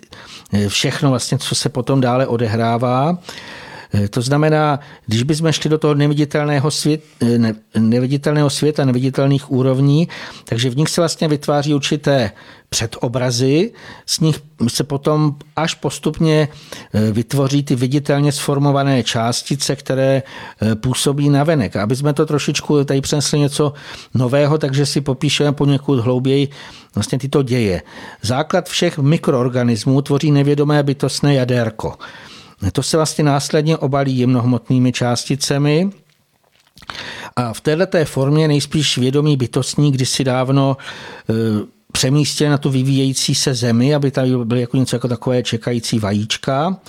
A pak e, zase to bylo zřízené z hůry vlastně na pokyn těch bytostných pastevců se v pravý čas jako i probudili, ale e, ještě dodejme, že vlastně tyhle ty bytostně jemnohmotné zárodky nejspíš asi odpovídají tomu, co Béšam popisoval jako mikrozimy. E, to znamená, ty ještě nelze pozorovat žádnými hmotnými prostředky, to znamená ani sebecitlivějším mikroskopem, ani elektronovým. Teprve, když se to obalí těmi dalšími vrstvami, a ty už musí být hrubohmotného druhu, tak jsme je schopni nějakým způsobem registrovat. Ku příkladu ty takzvané obaly ze střední hrubohmotnosti, často se to nazývá jako astrální úroveň, tak eh, lze určitými citlivými metodami detekovat jako třeba elektromagnetická pole vyzařování. Myslím, že už jste o tom něco taky určitě slyšeli. Ale teď půjdeme dál, že do tohoto, ten astrální předobraz se taky může nazvat, tak vlastně bytostní potom, pokud se má probudit k životu, třeba ten daný mikroorganismus nebo jakékoliv to semínko, tak oni nesmírně rychle tam zabudují, když ty hrubohmotné stavební jednotky, to má, jestli, ať už jsou to bílkoviny, lipidy, minerály a tak dále. A ten výsledek je, že třeba vzniknou v tomhle případě mikroorganismy a ty už potom my jako vědci vidíme, nebo ne vědci, ale kdokoliv má mikroskop dobrý,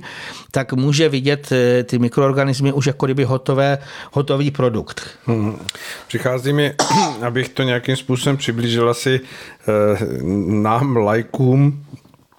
protože to zaznívá tak, nebo zní to tak jako odborně, i když samozřejmě chápu, že se snažíte to udržet v té rovině a popisovat to i těmi, těmi hm, obrazy, které jsou eh, vycházející z té dnešní jazykovědy, jako mikroorganismy a podobně,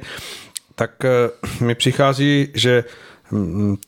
je to stejné, jako když hm, se vaří jídlo podle kuchařky. Máme e, jakýsi recept, který si položíme a teď víme, že jsou nějaké ingredience, to znamená, e,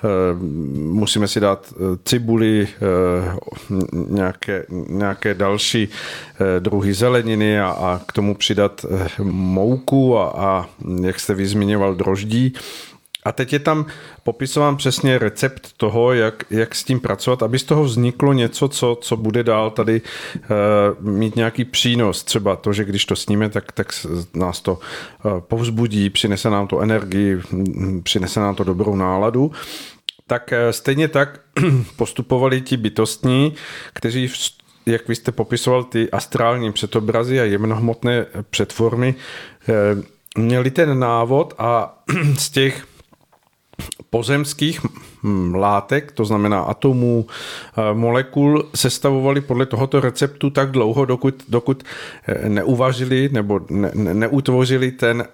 ten který mikroorganismus, který měl potom spojení s tím, eh, s tím jaderkem toho nevědomě bytostného a mohl ožít a stát se ten, ten jakýsi zázrak toho, toho oživení, eh, jako když eh, eh, Rabbi Lev oživil, oživil toho golema, tak ten šém toho jaderka oživil ten organismus a on skutečně mohl začít tady existovat, tak aspoň takovýmto laickým pohledem se snažím přizpůsobit přes recepty to, že, že, že tady vznikaly takové věci, jako jsou mikroorganismy, bakterie a další, další ty maličké částečky života.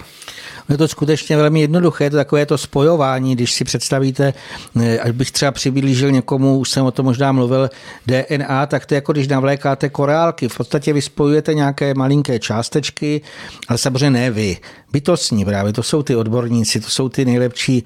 pracovníci, kteří přesně ví, jak to patří. Oni, ještě tam je potřeba si uvědomit, že oni působí eh, v tom eh, velké, jak bych řekl, dle boží vůle a v tom vlastně v tom obrovitánském geniálním systému, který je naprosto dokonalý a oni vidí, co kam pasuje. Tam to není potřeba, aby měli nějakou tu knížku, recept. Oni to přesně mají už jako v tom v sobě zabudování a samozřejmě nejenom ty malí, ale i ty větší, kteří tam spolupůsobí a je tam přesně řečeno, co kam se má dát, aby to prostě pasovalo, aby z toho bylo cosi, co potom tady působí a dělá vlastně to, co má, co my od toho eh, očekáváme. Ale tam spíš jako ten důvod je, aby jsme pochopili i to důvody rozšíření mikroorganismů a eh, trošku to posunout to vědění eh, dopředu, protože já jsem přesvědčen, že nás čekají nové velmi důležité objevy a při nich se objeví mnohé. I třeba to, že lidské tělo vůbec není sterilní, jak se kdysi tvrdilo, ale naopak v krvi a kdekoliv vlastně v tělesných nějakých eh, tekutinách eh, je nesmírně, je to doslova hojně osídleno nesmírným počtem těch malinkých mikroorganismů. A samozřejmě není aspoň já jsem přesvědčen, není správné je nazývat jako parazity, protože tenhle ten pojem se hodí více k temným útvarům, které jsme tady probírali, jako jsou třeba démonické formy, které vznikly v důsledku nesprávného vnitřního nastavení člověka. To znamená, nebyly to ani v původním stvořitelovi plánu, takže není to výtvor bytostných, ale lidí, tohle dodejme, to jsou parazité, kteří chtějí škodit třeba ty útvary, teď když by to přiblížil strachu, které doslova, oni žijí z toho, že vysávají lidé, lidi, kteří se bojí a berou si z nich vlastně tu energii a ty parazitují na těch lidech. Takže tam k tomu se mi to hodí, ale co se týká k těm mikroorganismům, tak tam je jednoznačné, že je vytvořili bytostní a to doslova v souladu s boží vůlí. A já bych ještě tady dodal, že naše tělo se skutečně bez těch maličkých bytůstek neobejde. Znám je třeba střevní mikrobiom, jaký je, jeho, jak je nesmírně důležitý, nebo takzvaný ochranný plášť kůže, to taky utváří zejména určité bakterie. E, ty jsou důležitý, protože pokud to není v té rovnováze, tak potom vznikají mnohé problémy, nebo slova churavíme, nemůže to normálně fungovat. To znamená, ten vlastně závěr, proč my o tom stále mluvíme, aby se lidé nestrachovali mikroorganismů, e, slova oni na nás nečíhají, aby z nás skočí a zničí a nakazí, ne. oni skutečně jaksi jsou zde po ty miliardy let a nějakým způsobem tady působí. Ale hlavně to, co bych tady zdůraznil, že je bláhové nechat se vyděsit, jaké my viry, které skutečně ještě prozatím nikdo nedokázal. To, že někdo dokáže určitý eh, úsek eh, RNA, to neznamená vůbec nic. Stále budu působit jako malinký červotoč, který bude prokousávat tu nějakou nohu tohohle toho systému materialického, které je s nimi straší, ale on je nikdy nikdo neprokázal. Viděl jsem o tom dlouhá lékařská videa, kde se popisovaly podrobně všechny možné ty způsoby, na kterých se údajně jako tvrdí virologové, jak to je, ale když se na to podíváte zvyšeno, zjistíte, že to není vůbec nic exaktního, není to nic, co já bych mohl uznat jako bývalý vědec za směrodatné. To znamená, eh, virům jednoznačně nevěřím a proto doporučuji vůbec se jich nebát. Je samozřejmě jasné, že bytosti na této zemi budou uskutečňovat razantní očistu.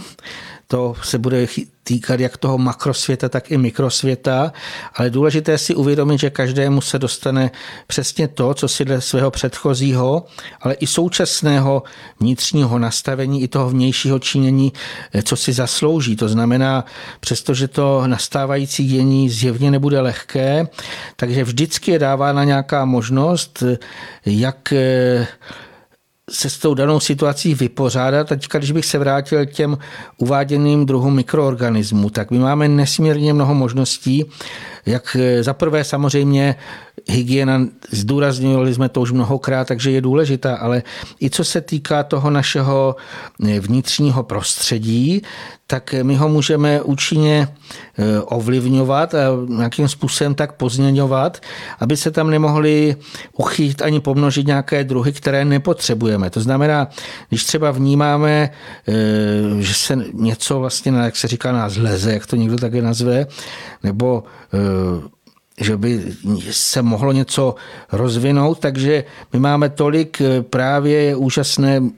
od bytostných, samozřejmě to jsou dary bytostných, oni nám nabízí nesmírně pestrou škálu všemožných prostředků k té přirozené podpoře obraných schopností a řádného fungování organismu. To zmiňovali jsme tady třeba očistný účinek živlu, to znamená už pouhé vypocení se nebo eh, inhalace třeba páry, rozličné bylinky a ty se užívají v mnoha formách, zase o tom všude najdete, ale jenom bych tady zdůraznil, že bychom to neměli správně nazývat třeba jako antivirotika, protože viry neexistují. Třeba se to takhle říká, že to je tinktura z lichořeřišnice, no ale kdo zná tuhle tu úžasnou bylinku, ona má takovou jemně štiplavou chuť a ohnivo oranžově a žluté květy, je to má oblíbená, eh, jak bych to řekl, eh, no ujídám to kdekoliv, kde vidím na zahrádce a mohu-li tak si je dávám, ale v podstatě to není nějaké anti, ona nebojuje proti nějakým virům, ona ani nezná. Ale to, co dělá, ona rozáří a posílí naše vyzařování a to vlastně následně potom chrání ty tělesné buňky, orgány před těmi různými škodlivými vlivy a pak ty samozřejmě ještě mohou mnohem lépe plnit své funkce. Představme si ta buňka, která je po všech těch stránkách zásobovaná, co potřebuje, včetně těch energií, tak ona se nádherně jako zachvívá v tom harmonickém tělesném a to je něco, kde se nemůže pomnožit to špatné. To znamená, tohle je oblast, možná se ještě o ní budeme více zmiňovat, dnes už na to není čas. Eh, já bych tady ještě možná, nebo chcete k tomu něco dodat? Hmm, ne, povídejte, protože mně se líbí to nastavení, zkusit opustit všude tam, kde to je možné, ten, ten náhled na, to, eh, na, ten, na ten věčný boj s, s věry a hledat úplně novou cestu, která vychází z nitra člověka s tím, že samozřejmě, jak vy jste to zmínil, nepopíráme tady čistotu, protože jinak by neplatilo to, že čistota je půl zdraví a, a jedna z těch e, důležitých součástí božího působení ve stvoření je čistota, paprsek čistoty, tak to všechno patří k tomu eh, zdravému harmonickému vyvážení, které potřebujeme i tady na zemi nalézt jako jakousi, hm, jakýsi stav vyváženosti, balancu, aby každý v tom svém procházení hm, životem hm, to přenesl do, do toho svého uspůsobení, do, toho, do té své jedinečnosti, osobnosti, eh, která je nezaměnitelná s druhými a nalezl ten svůj rovnovážný stav, který mu umožní teprve potom prožívat všechny období, etapy svého života stále v tom naladění plné energie, plné vitality a zdraví. Eh, samozřejmě je to tak a my už jsme tady se o tom zmiňovali, já bych jenom dodal, nejde o, pouze o tu čistotu vnější, ale o tu vnitřní. A vlastně tady proto jsem tak dlouho mluvil o taxínech, protože cokoliv se do toho těla dostane jako kdyby z vnější škodlivého, toxického, tak můžeme říct, že se tím špiní tělesné tekutiny, krev a tak dále. To znamená, ta čistota je pro mě v tom, alespoň já to tak vnímám, že v prvé řadě se maximálně snažit bránit všem těm škodlivinám, proto jsem si to zase nedo, neodpustil, abych eh, neupozornil na všechny možné ty laskominy, které jsou takové lákavé, sladké, ale je to plné všemožné, jak si pro mě jsou to látky znečišťující, i se jim to říká kontaminující, znečišťující. Takže čistota má být vnější, vnitřní a je to, eh, jak jste říkal, možná ještě víc než půlka toho zdraví, protože skutečně, kdyby jsme byli, když bych to vzal ještě úplně od toho prazákladu, i vnitřně čistí, to znamená z hlediska našeho duchovního nastavení, emocionálního, myšlenkového a to tělo udržovali v té čistotě, tak by jsme byli naprosto zdraví, o tom jsem přesvědčen. Problém je v tom, že v tom dnešním světě se do nás dostávají ty látky, aniž bychom chtěli. Prostě těm dýchat musíme, jíst musíme, takže se něco dostává, proto třeba můžou být nějaké ty menší problémy, ale důvod je skutečně jednoznačný. My bychom měli pochopit, jak zde žít, jak nějakým způsobem i co se týká toho fyzického zdraví, jak to tělo se o něj starat. To, a zase bych to asi nechal možná na příští, protože ještě bych tady možná jednu věc v závěru se zmínil, Eh, aby se někdo nepozastavil nad tím, že se vlastně v tomhle pořadu eh, nezabýváme nějak hlouběji tím společenským děním, který si myslím, že mnoho lidí eh, velmi, velmi se ho sleduje, tak ten důvod je celkem jednoduchý. Máme podmínku od YouTube, že když o tom bude v našich pořadech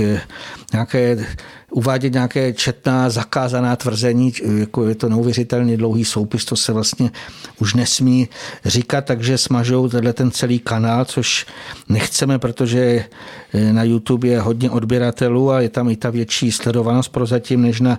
třeba na našich stránkách Radio Bohemia, takže to je důvod, proč jsme v tomhle ohledu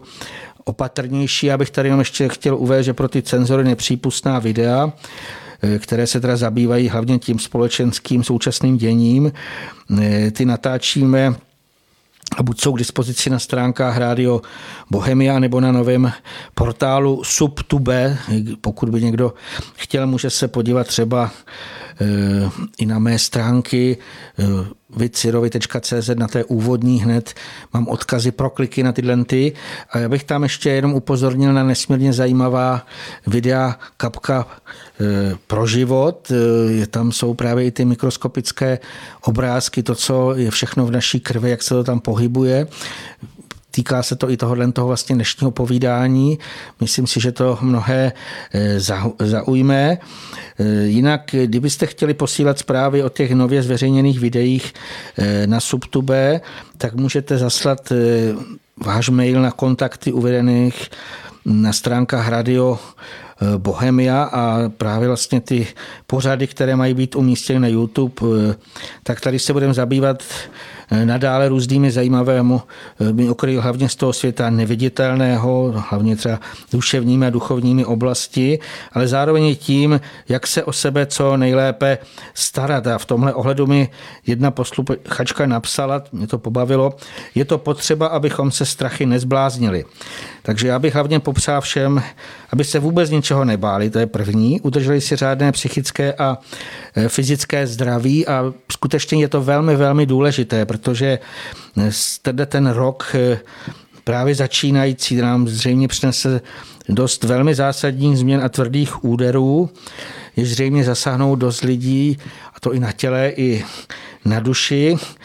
Mm, aby zase v tom nevznikl nějaký strach, tak naprosto v tom není žádná libovůle eh, osudu nebo něco takového, ale je to skutečně zákonitý důsledek našeho předchozího nastavení a činění a samozřejmě hlavně toho, jak teď a tady jsme naladění,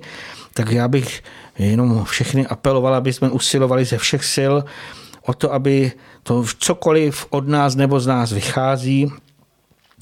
aby už to bylo jenom čisté, správné, prospívalo to jak našim bližním, ale hlavně i bytostným. Prostě nás uvědomíme si, že i, i za to jsme zodpovědní. Oni už na tuhle tu naší změnu k lepšímu skutečně velmi dlouho čekají. Chcete k bytostným ještě něco povědět, mm-hmm. nějaký krásný tak závěr? O, o bytostným by se samozřejmě dalo hovořit velmi dlouho a myslím si, že se v našich dalších pořadech v letošním roce tomu věnovat budeme. Hm, asi teď eh, platí připomenutí, že ten rok, do kterého jsme vstoupili, tak je opravdu hm, rokem velmi vážným z mnoha důvodů hm, potřebných změn, které eh, jako ličtí duchové potřebujeme na sobě uskutečnit, to znamená nevyhýbat se té práci, hm, která možná ještě do nedávna šla odsouvat a dala se eh, nějakým způsobem zatlačit do pozadí v tom, že eh, naše svědomí nebo naše nějaké vnitřní volání nám něco se snažilo připomínat, snažilo se klepat na tu naši eh, hranu vědomosti eh, toho denního mm, prožívání, ale teď už opravdu není čas a je potřebné se těmi všemi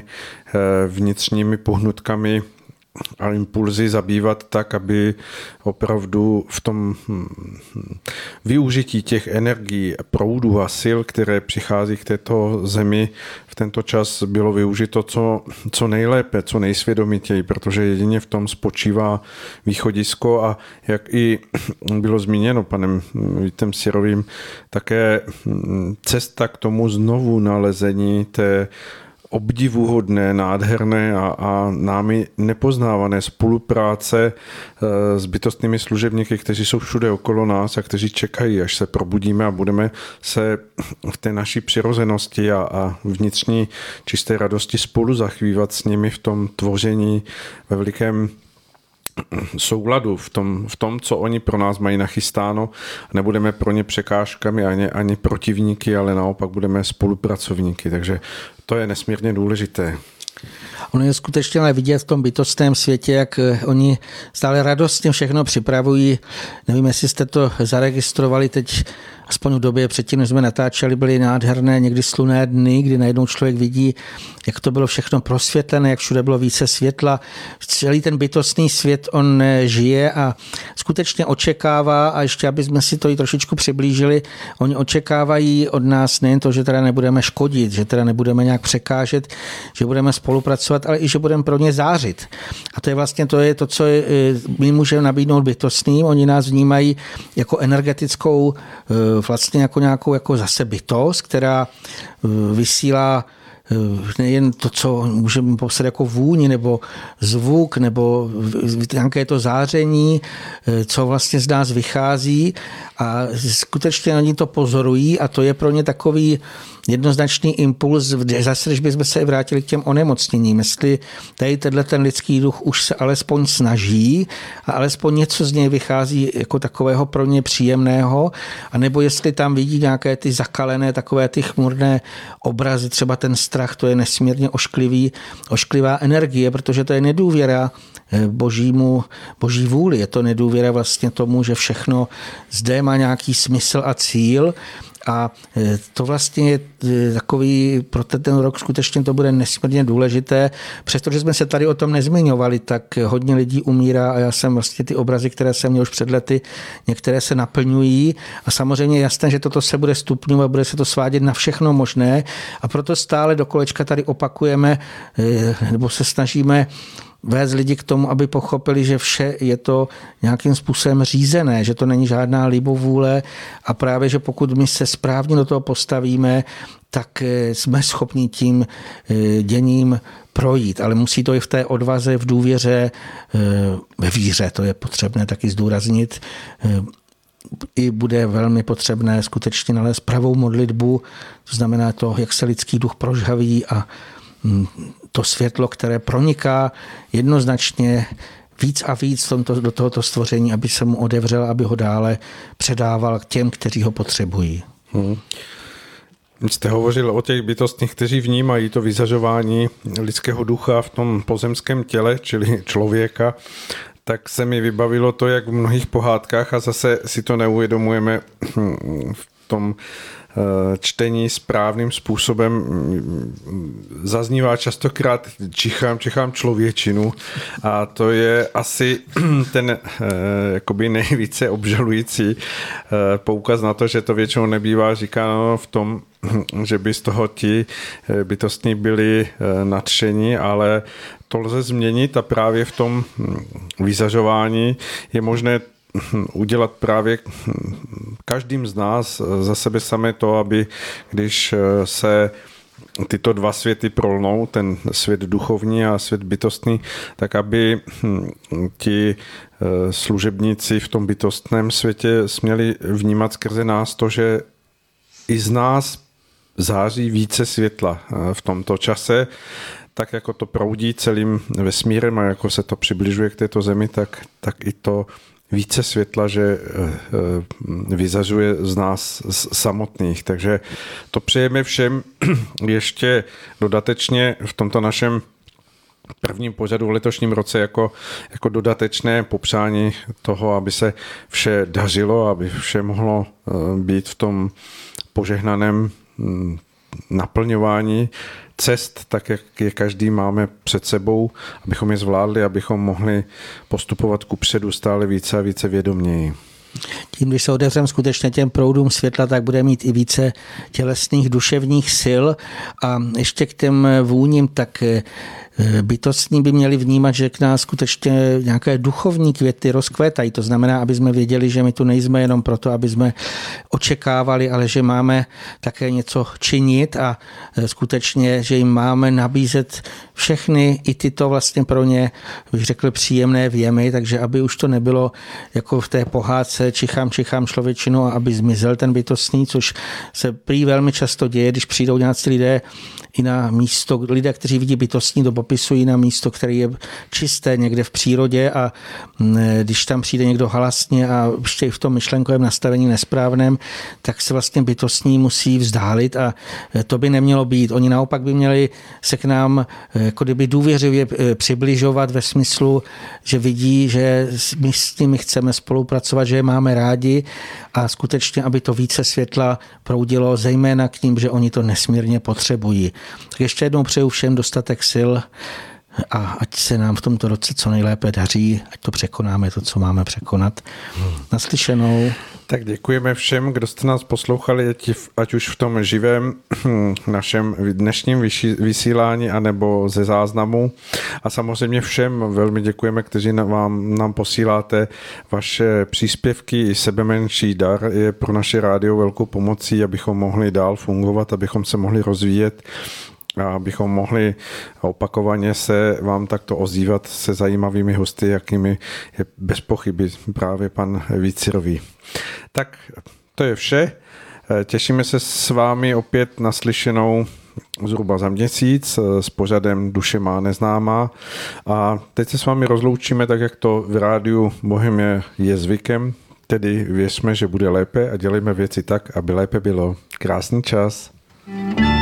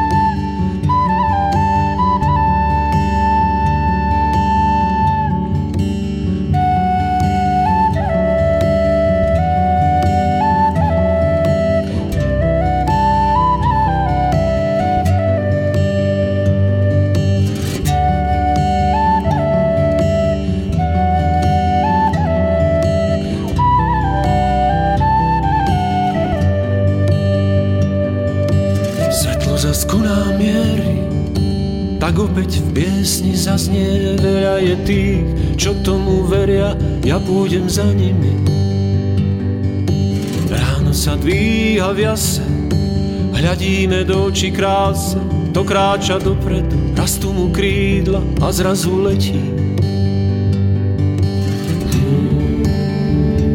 To kráča dopredu, to kráča dopredu Rastú mu krídla a zrazu letí. Letí. Kto kráča dopredu, rastú mu krídla a zrazu letí. Svetlo za nám miery, Čakáme znamenia skryté, ticho je pridlhé, ešte pár krokov, všetko je jasné, jasné. Stromy sa tížko chvejú, Podstatné veci sa dejú, ktorá že cesta sa tu končí, ktorá že začína. Ktorá že cesta sa tu končí, ktorá že začína. Ktorá že cesta sa tu končí, ktorá že začína. ktorá že cesta sa tu končí, ktorá že začína. Že cesta. Sa tu končí, ktorá že začína.